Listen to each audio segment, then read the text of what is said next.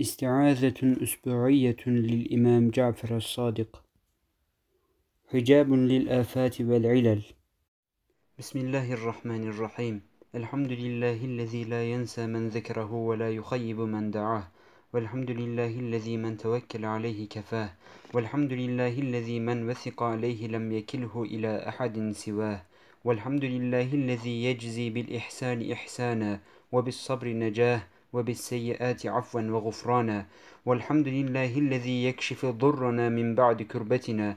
والحمد لله الذي يفرج غمنا ويدفع البلاء عنا.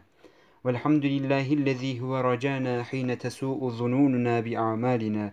والحمد لله الذي لم يتخذ ولدا ولم يكن له شريك في الملك ولم يكن له ولي من الذل وكبره تكبيرا. الله أكبر كبيرا. والحمد لله كثيرا. وسبحان الله بكرة وأصيلا. ولا حول ولا قوة إلا بالله العلي العظيم. آمنت بالله العظيم وحده. وكفرت بالجبت والطاغوت. واستمسكت بالعروة الوثقى لا انفصام لها والله سميع عليم. تحصنت بشهادة أن لا إله إلا الله وأن محمدا رسول الله. وأحرزت نفسي وحصنتها بالله ربي. وحجبت عن أمامي وأطرافي وشعري وبشري بالله الواحد القهار. ورميت من رماني بسوء بألف لا حول ولا قوة إلا بالله العلي العظيم. الذين قال لهم الناس إن الناس قد جمعوا لكم فاخشوهم فزادهم إيمانا وقالوا حسبنا الله ونعم الوكيل. انقلبوا بنعمة من الله وفضل لم يمسسهم سوء واتبعوا رضوان الله والله ذو فضل عظيم. تحصنت بالله تحصينا وتوكلت على الله تعظيما ومن يتوكل على الله فهو حسبه. إن الله بالغ أمره قد جعل الله لكل شيء قدرا. اخسأوا فيها ولا تكلمون. ووقع القول عليهم بما ظلموا فهم لا ينطقون.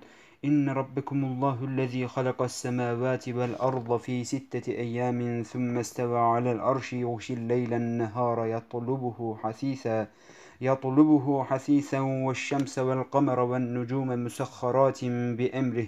ألا له الخلق والأمر تبارك الله رب العالمين. ادعوا ربكم تضرعا وخفية إنه لا يحب المعتدين.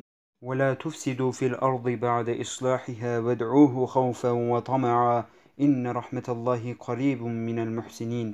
أعيذ نفسي وحامل هذا الكتاب بالله الواحد القهار من شر ما يكون بالليل والنهار ومن شر ما يلج في الأرض وما يخرج منها وما ينزل من السماء وما يعرج فيها.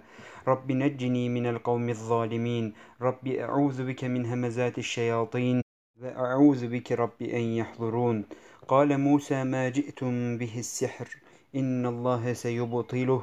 إن الله لا يصلح عمل المفسدين ولا حول ولا قوة إلا بالله العلي العظيم وصلى الله على سيدنا محمد وآله وصحبه أجمعين